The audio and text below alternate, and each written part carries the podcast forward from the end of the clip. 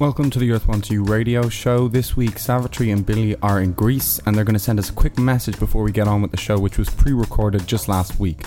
So here is Savi, Billy, and Lena from Greece. This is Savitri D. I'm here in Athens, Greece with Reverend Billy and Lena Town.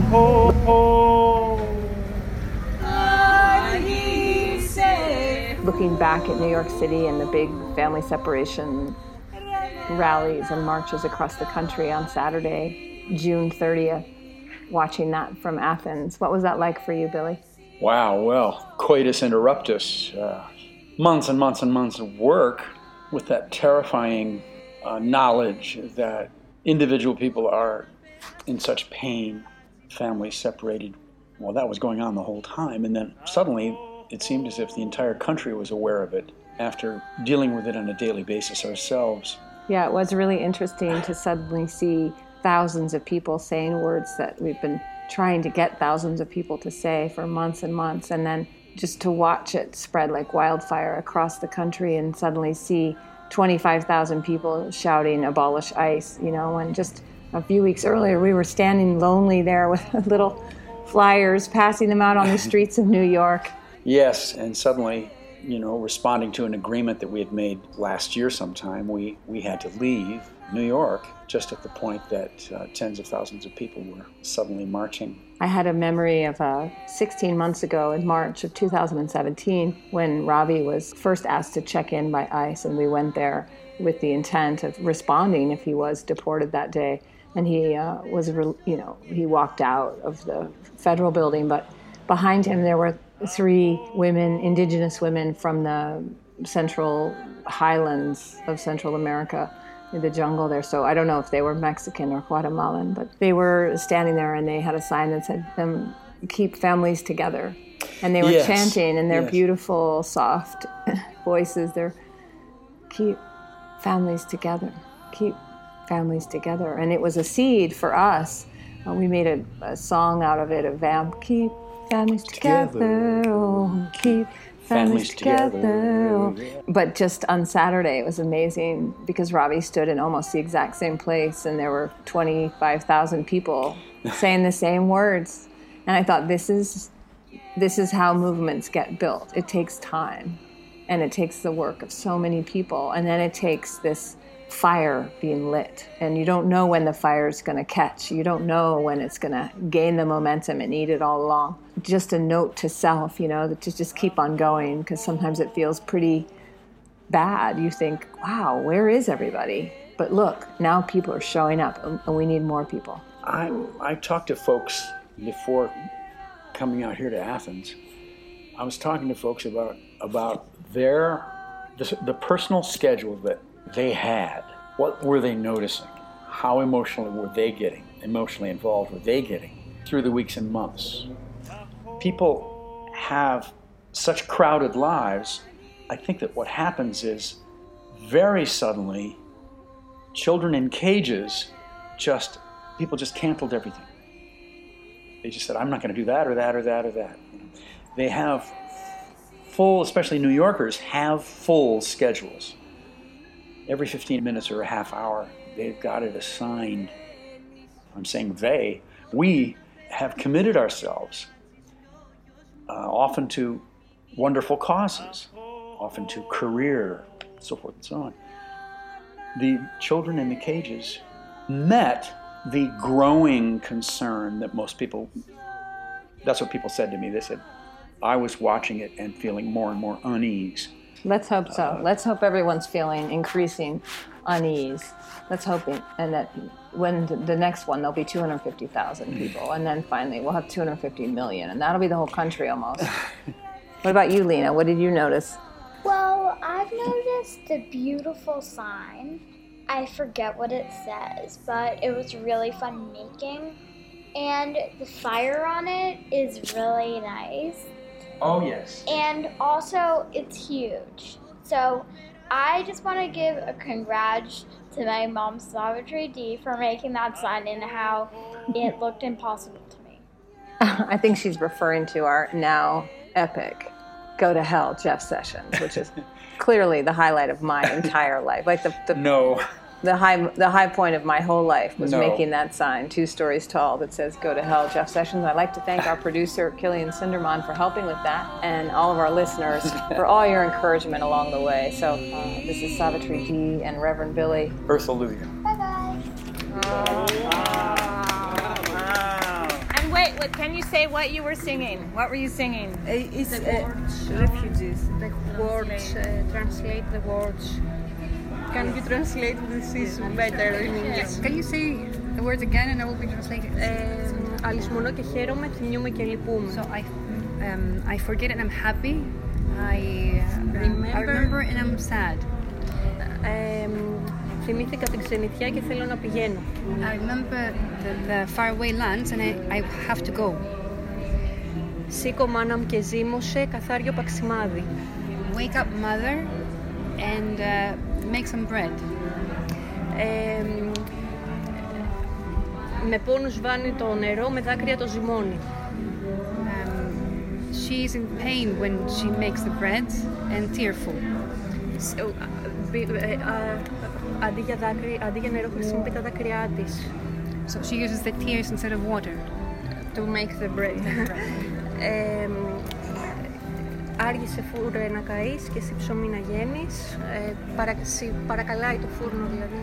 She pleads, well, she says, please, uh, oven, um, do not burn so quickly, and uh, bread, do not bake so quickly.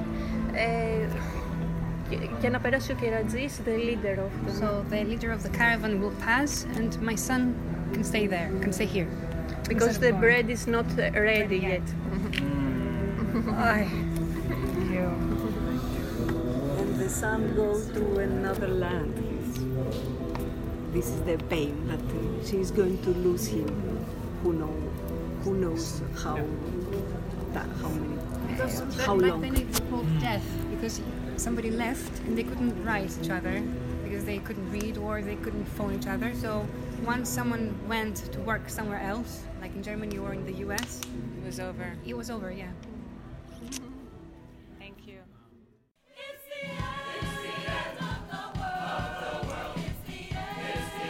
The earth wants you. Welcome, children.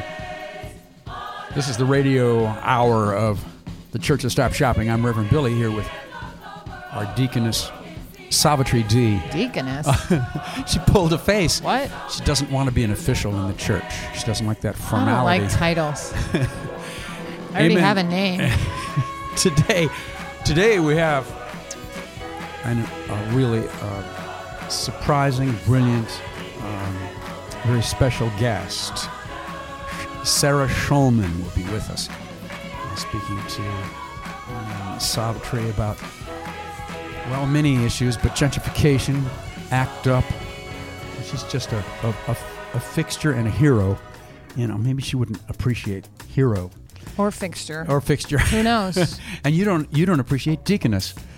So the the uh, See the- how men get into trouble? They start talking. they start talking and then they're in trouble. I'm just proud to be a white male heterosexual Mm-hmm. in 2018. God, that feels good. Mm-hmm. We have a panda crying out to us today, um, featured in our our special segment called "Extinction's Got Talent." And what else do we have today here? Oh, music. You're supposed to help the- me with this. Music from the Stop Shopping Choir. Of course. News from the natural world. And who knows, a surprising visitor from far away. We'll just have to wait for that for that for that alien to burst through the windows and Let's go to the news. get on the radio with us.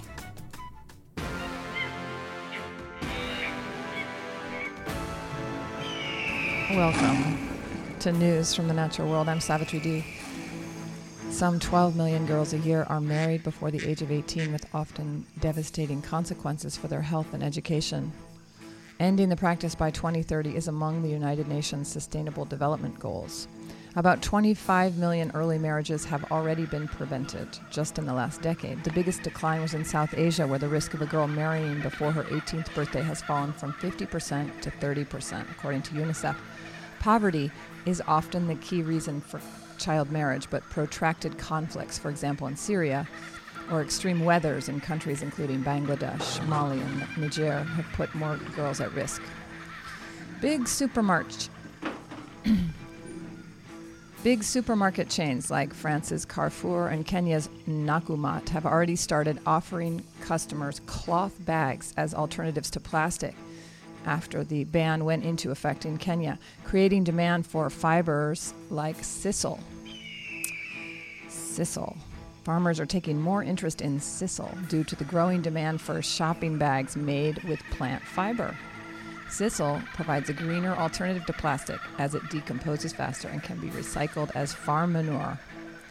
Kenya is the world's third biggest producer of sisal. So this is all like a, a brand new kind of crop emerging because plastic bags are banned in Kenya, and the ban is pr- pretty strict.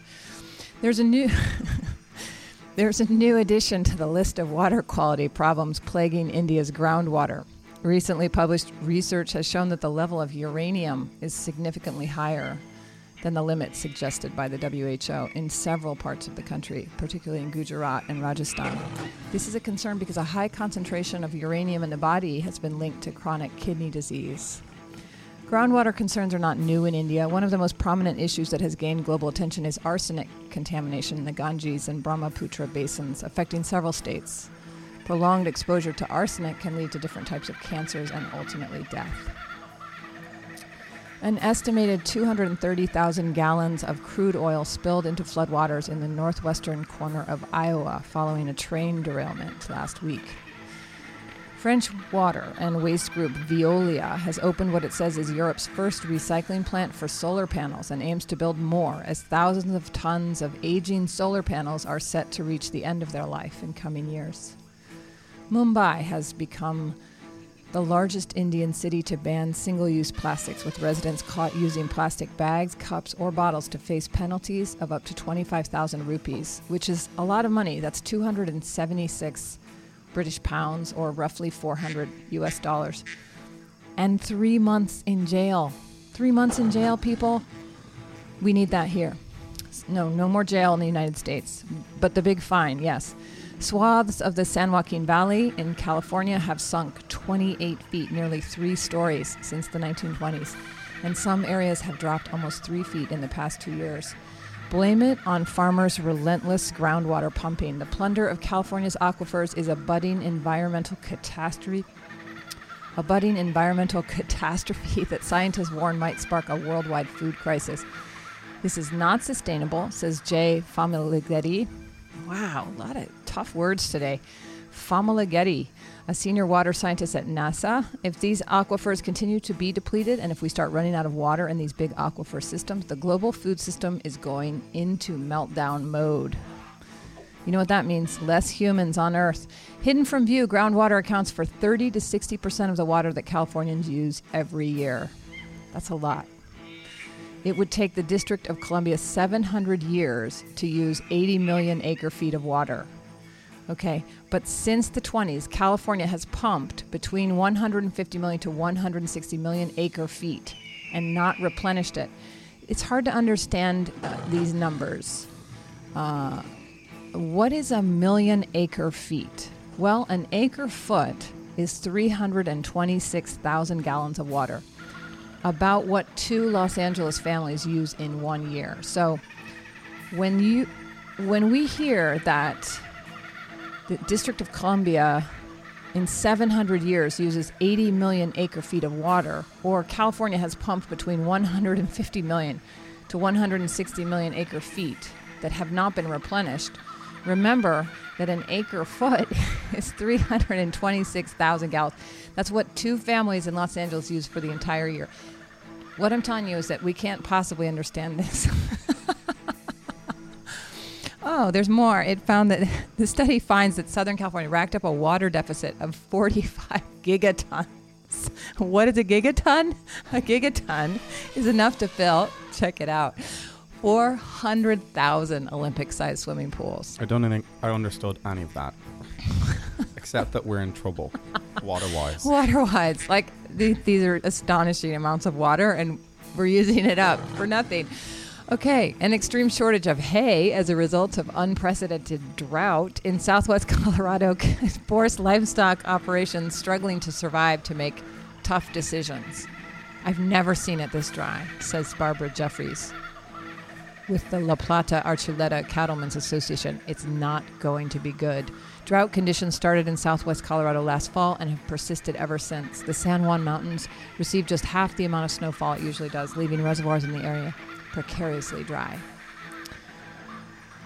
it's already on fire. Colorado's already burning.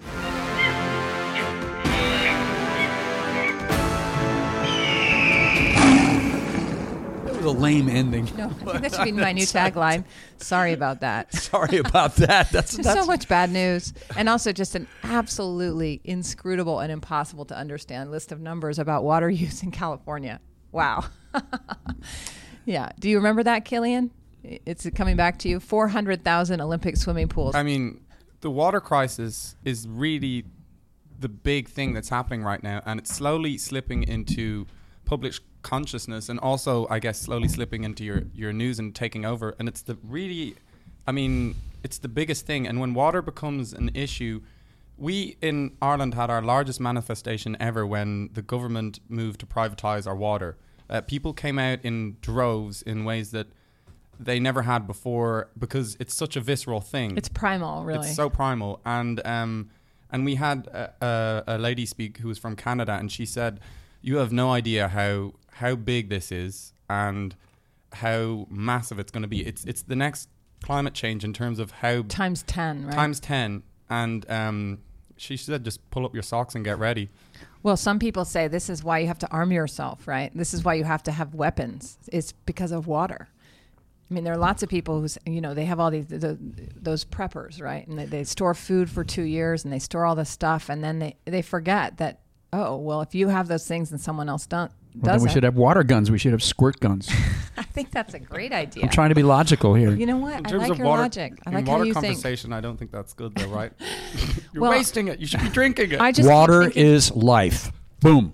There but it is. I, I just keep thinking about the the numbers I read last last week about India that by 2030 the demand for water will be twice as much as it can currently be met by the water they have. I don't know where's this rest of this water going to come from? Rain? No, that's not how it works. It's, a self-willed system. disbelief. You, the the uh, numbers keep encroaching. The arguments, the studies, they keep coming at you, and you keep ignoring them, and then all of a sudden there's Hurricane Sandy. You know, and the and the water's up to the second floor, and and between the two situations, There was nothing. there- You- there's no consciousness at all. Just I remember a guy at when this lady from Canada was talking about the water going, and he was some Dublin guy, and he must have I don't know, but she was talking about the water. It was very scary. She said like lakes are drying up everywhere, India's without water, China's without water. It's crazy. And then this guy was like. Um, like some Dub- he like slowly raised his hand and was like, "Can we not drink like the sea? Can we just drink the stuff from the sea? Like turn it into? Can we do that?" And she looked at him like, "Oh God." You know Oh, what? I water, think water you're everywhere. creating stereotypes the way you're talking right now. Can we not reinforce stereotypes? Uh, uh, but I, I'm Irish, so it's okay. I was just doing my, my actual accent. so Yes. it's Oh, right. I see. Oh, that was your cousin. Um, And I'm from the, the Midwest, so I'm, I'm with my accent. I'm well, you know, we're chauvinists, and we think we have no accent. in any case, the deficit of water in Southern California between 2002 and 2015 is 45 gigatons. And just to give you an example of how much water that is, that is the that is one and a half times the amount of water in Lake Mead. And if any of you have ever been to Lake Mead, Lake Mead is an the biggest res- reservoir in the country. It it goes for miles. You it takes more than an hour to drive by it. It's vast, humongous. And that is uh yeah, the deficit, the water deficit. Guys, we got to I don't know what we're to do. But when I start thinking about water and how there isn't enough of it, I get scared. Well, the emergency is on, but people are not urgent. They're not getting the urgency in the emergency. One of the one of the things that needs to be landed upon people's consciousness is that water is finite. There's only so much of it at any given moment. That's right. That includes the clouds. That includes the clouds. And the glaciers. People look up at the clouds and they say, "Oh, there will be more water because there will be, you know, it will come down upon my head."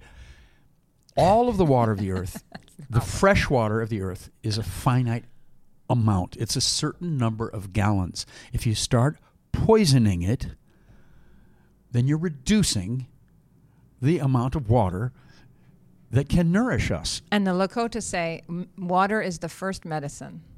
Water is the first medicine. Amen. Mni Wiconi. And hear a song.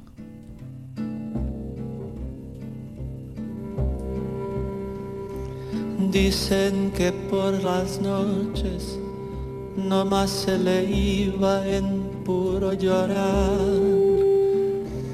Dicen que no comía, no más se le iba en puro tomar.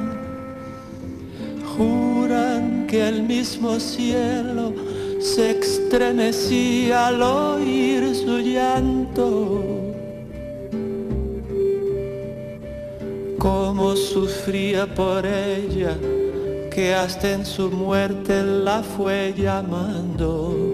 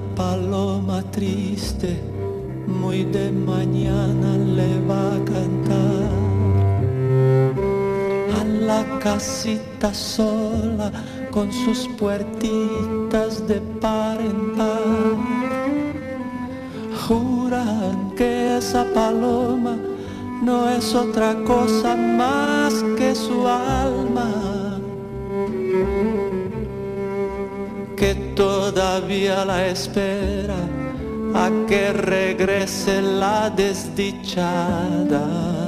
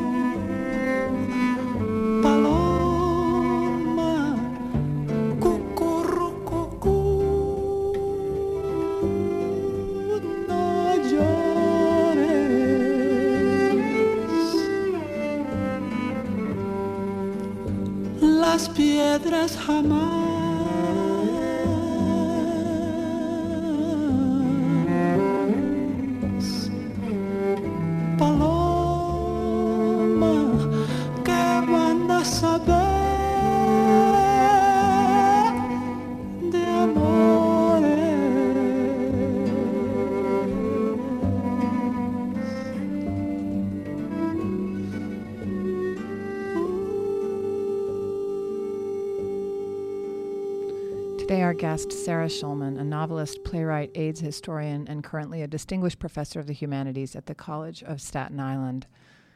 Uh, she's a longtime activist in New York City and worked with ACT UP, the Lesbian Avengers, uh, a host of other things, and uh, is the co founder of the ACT UP Oral History Project, which uh, you can find online and which I encourage all of you to check out. Welcome, Sarah. Thank you. Thank you so much. Thank you for coming in. I, Sarah Luya. I want to start uh, by asking you about the ACT UP archive. Um, it's a place that I, I think of it as a place, a place that I go. And uh, usually in the winter months, I spend time there and I really just dive into those stories and those lives. And it's a very moving space. Um, but can you talk about not just the origins of the project, but, but uh, what it was like for you living in New York City during the AIDS crisis? just briefly talk to us because I feel like people don't really know about it anymore. Well, funny you should bring that up because I'm actually writing a book right now. It's called Let the Record Show ACT UP and the Enduring Relationship of AIDS. And I'm relying on the archive, which is called the ACT UP Oral History Project, to do a book length political analysis of ACT UP, why its strategies were effective, and what we can learn from those strategies and apply today. So, the ACT UP Oral History Project was started in 2001 by myself and Jim Hubbard. And in the next eight, 17 years, I interviewed 187 surviving members of ACT UP New York. So, if people go to actuporalhistory.org, they can watch five minutes of streaming video with each of these interviews and they can download transcripts for free. Now, apparently, 550,000 transcripts have been downloaded, Mm. and we've had 11 million visits. Oh. So, two people can do a lot. Mm-hmm. Um, but what's it? What you know? It's video technology that made that archive possible because historically people only interview leadership of social movements, but we were able to interview a really good sector of the rank and file, and a lot is revealed. I mean, uh, my book is going to be about 500 pages, Mhm. so there's quite a bit there. Yeah, I ask because you know in your book Gentrification of the Mind, um, you, you there's this startling uh, r- revelation that the AIDS crisis was the kind of initiating instigator of the gentrification that, that swept through New York or seemed to sweep through New York in the 90s. And- Especially the village. and uh, when I read that, as someone who had been working against gentrification and, and, and consumerism more broadly, I thought, oh, I never made that connection at all. So for me, it was uh, more than a light bulb. It was it was revelatory. Um, but I think even today, people are not making that connection. So could you talk just briefly about uh, how you saw that the first time, how it came to you that that was a, a causal relationship? Well, it's kind of a long story. So let me We're not afraid of that. Okay, so let me start with um, how we got where we are with gentrification, Mm-hmm. and then we can talk about its relationship to AIDS. So basically, after World War II, there was a GI Bill, and it enabled one of the the aspects of the bill was that the federal government gave very low interest loans to veterans so that they could buy housing in this brand new phenomena called the suburbs. Mm-hmm. So, in this way, the federal government used the bodies of veterans to put money into the pockets of the developers of the suburbs. And, but the problem was that the suburbs were racist.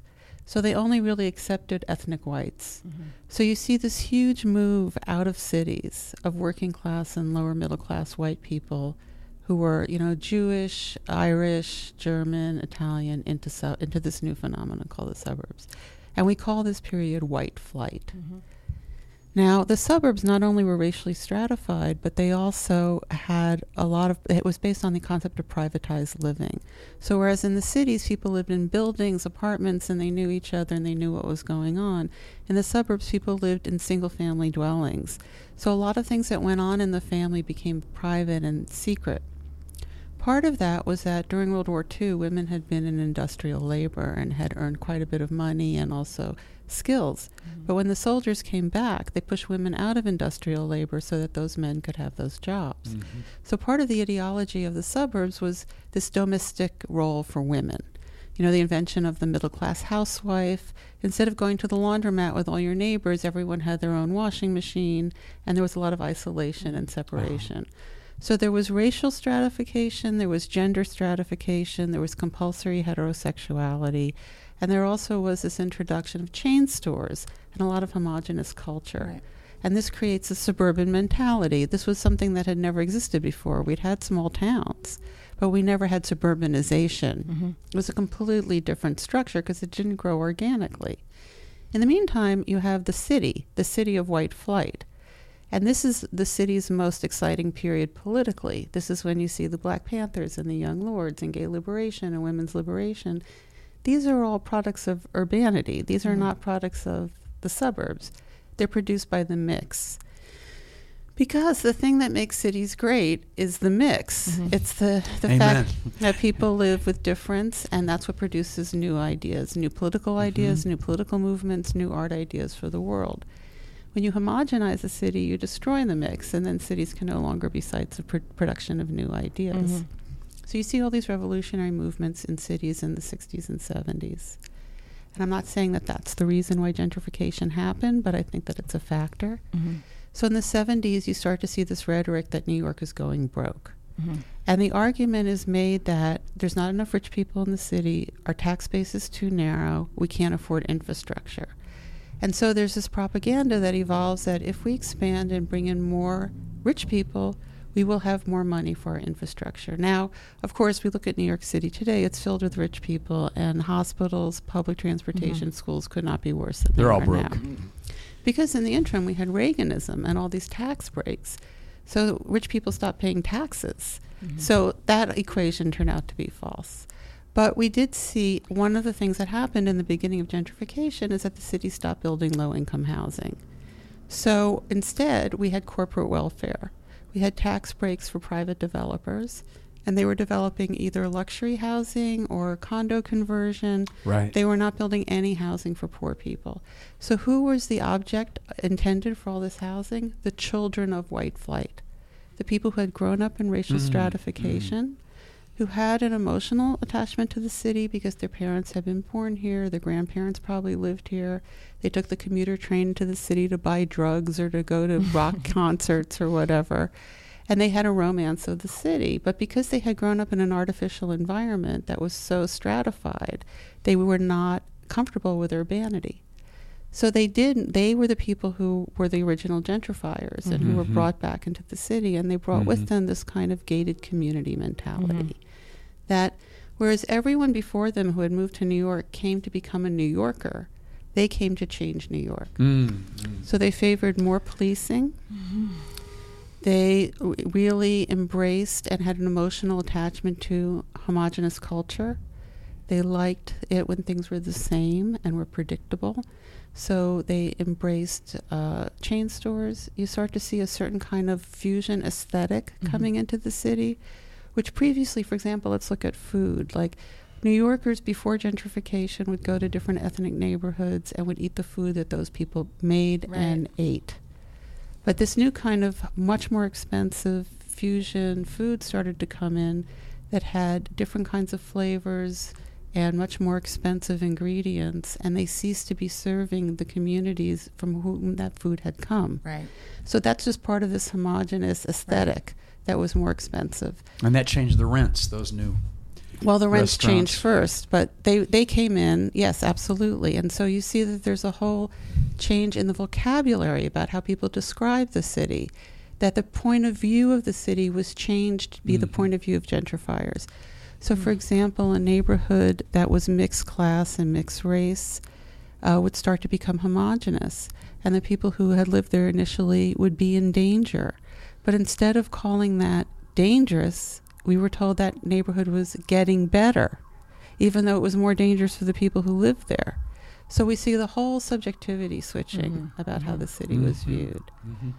Okay, so then what we see, you know, then this whole first wave of gentrification was these kinds of like the wine bar aesthetic and th- places like used refrigerator stores and TV repair, all of those were driven out. So the places that serviced working class people disappeared and more expensive places came in. That was the Mhm. first w- run.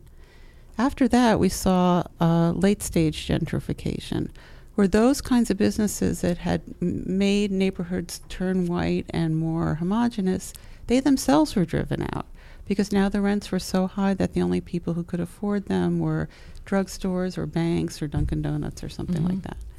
Now we're in the more advanced stage where we're seeing empty storefronts where there's there's emptiness all over the city as people are holding on to that Mhm. that material. Now the question here is where did AIDS come in? Mhm. So this began in the 70s. Now AIDS was first noticed by science in 1981. We now know that we have evidence of AIDS in the United States back to 1940s. But science didn't notice it until people who had access to good health care started to manifest symptoms, Oh. and then they started to observe patterns. So in 1981, there was a famous article in the New York Times, Mhm. seven cases of what they called gay cancer, Mhm. which is a fascinating concept because it shows that they still had this concept of homosexual Right. biology that you could have such a thing as gay cancer. Right, right. Now we know that that's a ridiculous concept. But um, they thought that there were seven cases. We now actually know that 200,000 people were infected by that point. Oh my heavens! So what you start to see is right in the middle of gentrification in New York, you start to get very, very high and rapid death rates Mhm. from AIDS in key cities and in key neighborhoods. Because from 1981 till 1986, there were 40,000 people who died of AIDS in the United States. Mm. Now, the two cities in America to, gentrify first were San Francisco and New York. These were the two cities with the highest rates of AIDS deaths at the time. Here we have An an ambulance. ambulance going by as if to give a the city. soundtrack to this. it's great. Bring on the noise. So, um, because what was happening was people would die, and their apartments would go to market rate right in the middle. So, if you have a neighborhood where a few thousand people have died of AIDS, and their apartments were like two hundred dollars a month. And it's right in the middle of gentrification. Those Yeah. apartments are going to be eight hundred dollars a month Right. or twelve hundred dollars a month. So when you look at New York, the most gentrified neighborhoods are like Harlem, Lower East Side, Chelsea. These were the neighborhoods with the highest AIDS Right. death rates. Neighborhoods like the Upper East Side that had very low AIDS death rates have almost no gentrification. I mean, i compared to other neighborhoods. Another thing that was involved in this was that at the time there was no relationship recognition for gay people. Mhm. So if the leaseholder died, the partner or roommate could not inherit the lease. Oh, right, yes. right. And this was also true in public housing, not just in private housing. Mm. So there were two different court cases that had to happen one for public housing and one for private housing, so that surviving partners could keep uh, housing. So all of these factors, you know, c- converged on this, and in this way, AIDS was a facilitator of gentrification. Mhm. So, do you think of the post gentrification? How does that look to you? What does post gentrification look like? Will it come, and what will it look like? Do you Well, let me just say that today, we do not, no one knows what's going to happen in this country, right? It's impossible to know. And we have all kinds of scenarios in all directions. Mhm. But if you look at a map of every construction in New York City that's already been approved, even if it hasn't been built, what you can see that we're looking at a whole new city being built on top Mhm. of this city because all existing housing stock has already been seized. So what they're doing is they're building luxury towers, but they're not building any public infrastructure to accompany it. So there's no real mass transit, there's no new hospitals, there's no new schools. What's happening is it's a vision of the city that is uninhabitable, that the city functions only as a site of financial investment, and that rich people use buildings as kinds of um, safe deposit boxes Mhm. for their cash. Mhm. I mean, it's very telling, for example, in the Manafort money laundering thing with Trump, that they hid their money in real estate in Brooklyn. like Carroll Gardens, brownstones, Right. Yeah.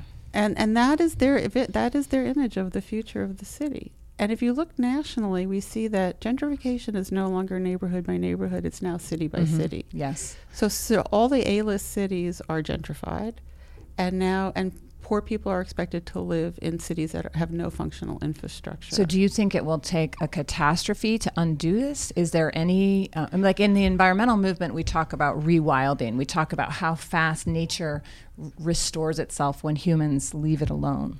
Um, is there some scenario like that that's possible in a Oh, city? sure. How long would it take for us to get back to Charlie Parker? Well, let me say that it's a question of political will. We know that if we had 500,000 truly affordable housing units in New York City with accompanying infrastructure, gentrification would end. And when de Blasio first ran, his platform was 200,000 affordable Mhm. housing units. Mhm. Then when we saw his plan, we realized that actually was a gentrifying plan. When he gave that award to Bruce Ratner uh, six weeks into his tenure at the Municipal Arts Society, do you remember that? He was the host of, a, you know, giving Ratner this award. Well, his plan is to go into low income neighborhoods and build graduated income housing that will enable market rate i.e., gentrify those neighborhoods, and then have a few apartments that they consider affordable but are actually not affordable.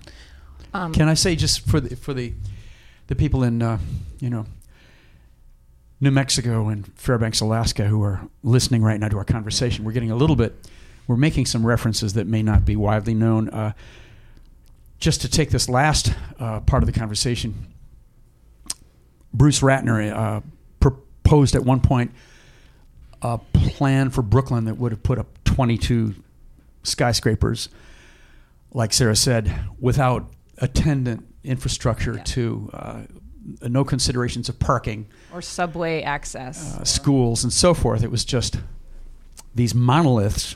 So that's uh, uh, that's. I know that we we have to be careful. We, I, I, I, that's that's one reference that I, I think might not be understood outside of the possibly this room, but certainly the city limits. Well, Sarah, you're an expert in many things, um, but you have done a lot of activism in your life, and you have been an activist, it seems, from the record for decades. Um, I wonder if you feel, or if you could address what it was like to do activism with the specter of death so close by, um, as opposed to, um, you know, say what an environmentalist working on climate change addresses with climate change in this kind of abstracted future state or happening to people very far away. Do you see a difference, or did the amplification of uh, this sort of urgency, how did that affect your work? Well, this is what my book is about, and you know, I'm trying to really distill why ACT UP was so successful. Um, you know, just just just to frame it for people. Uh, there were no treatments at all available for AIDS, and the people and gay people at that time had no rights. So, for example, you could be kicked out of a restaurant, denied a job, denied housing legally in New York City until 1986 Mm. and gay sex was illegal in the country Mhm. until 2003. so we're looking at people who were a despised group of people with no rights, who had been abandoned by their families and the society, who were facing a terminal disease with no treatments. And those were the stakes. Mhm.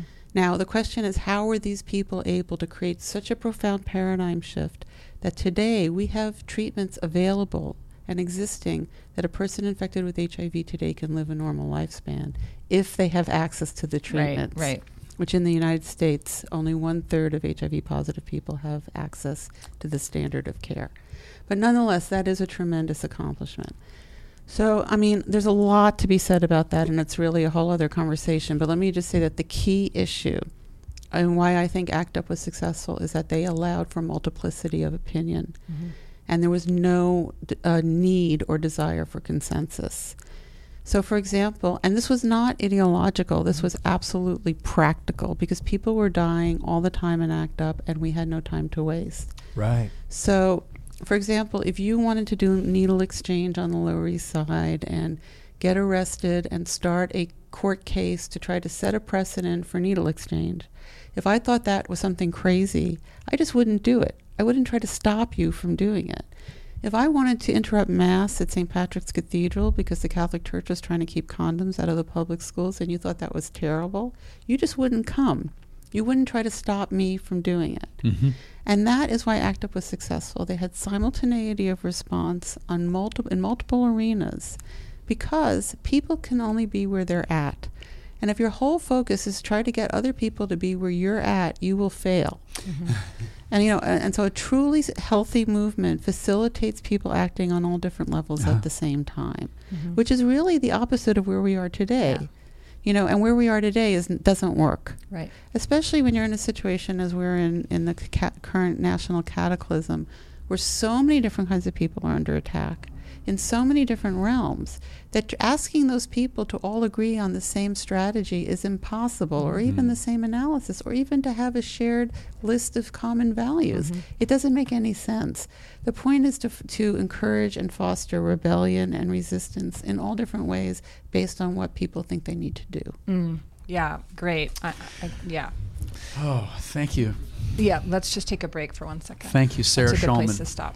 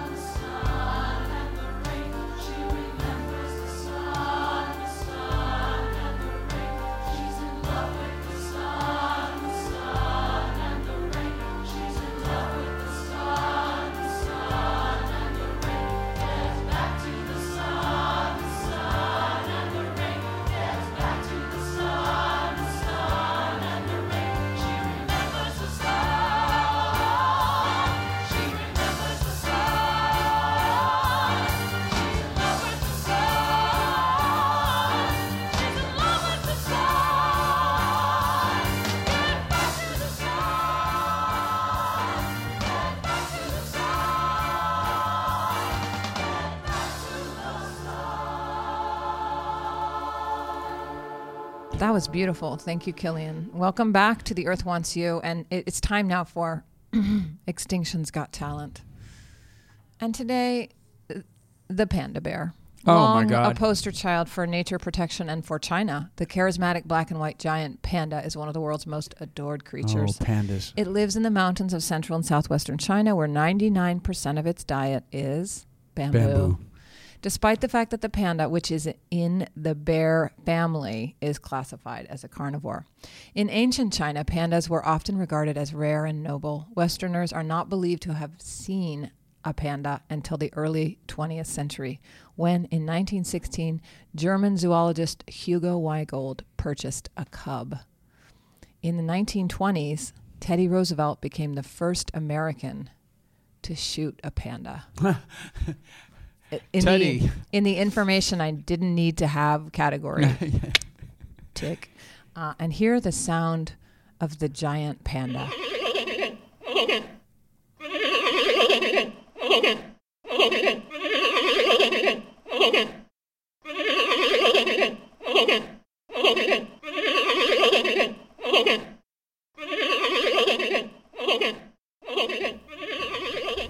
Wow. Silly.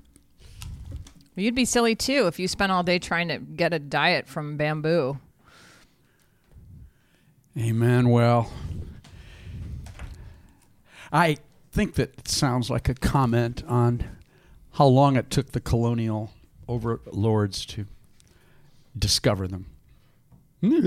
Well, actually, I think I just could I just interject briefly. Um, it's so interesting uh, that that's part of the description of the panda is when a white man saw the panda, as if its identity.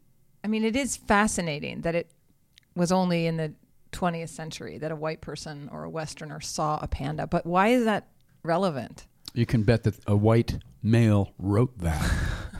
Even a former Earth firster or an environmentalist. History is written by the victors. Amen. Well, the uh, panda is, uh, you know, I have a, a, a certain derision for the panda. I have to have to get over that because of the panda image on the tote bags that the Sierra Club sells. It's also why is it so hard for them to have babies? Do you think that we're we're engineering the, the continuation of the panda species? Because I have to say, if it's that hard to have babies, maybe They have don't know. one every I'm two gonna years. get out of this. I'm, I'm out of this. I'm getting out That of this. question was- Billy, turn it over to you. Billy, Reverend Billy, at the Earth wants you. Backing out of the panda baby question, going straight into today's sermon. Hallelujah. I love that segue. We have we have the the call of the of the endangered species. We have the call of the endangered human beings. The call of the endangered city as the monoculture comes in a kind of death. Cultural death. People start imitating each other and have less and less difference in their personalities because they've been taught to fear difference in the world around them. And so, endless chain stores, repetitions. And of course, at the beginning of our, at the news from the natural world, there was so much, so much of a uh, emphasis on something that we're not emphasizing enough, which is water is life and we're not acting like it is. Water is the first medicine. We are surrounded by signals that are like voices of life passing, life passing prematurely, life passing as a result of something we know we did and continue to do. What are we doing with those voices, those messages? It's becoming so saturating, the weather itself becoming a message of our lifestyle, our industries, our economies, and our culture of aversion to bad news, our addiction to scandal, our aversion to bad news. Catch the difference there?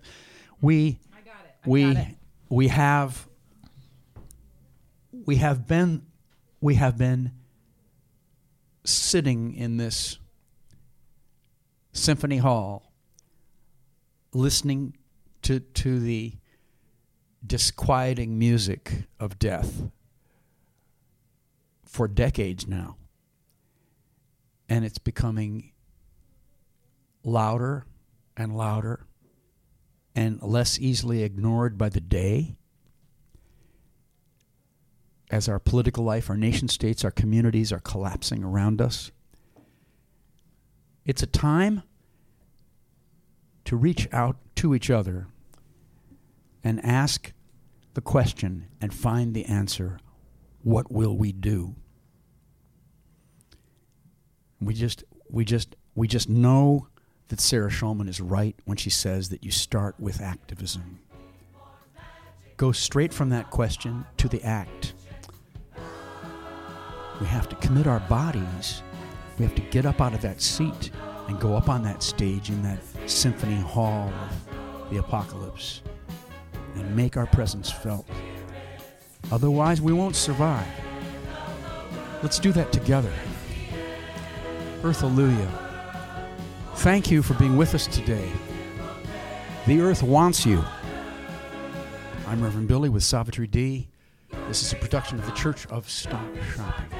Thanks to our producer, Killian Sunderman, and the Brooklyn Commons.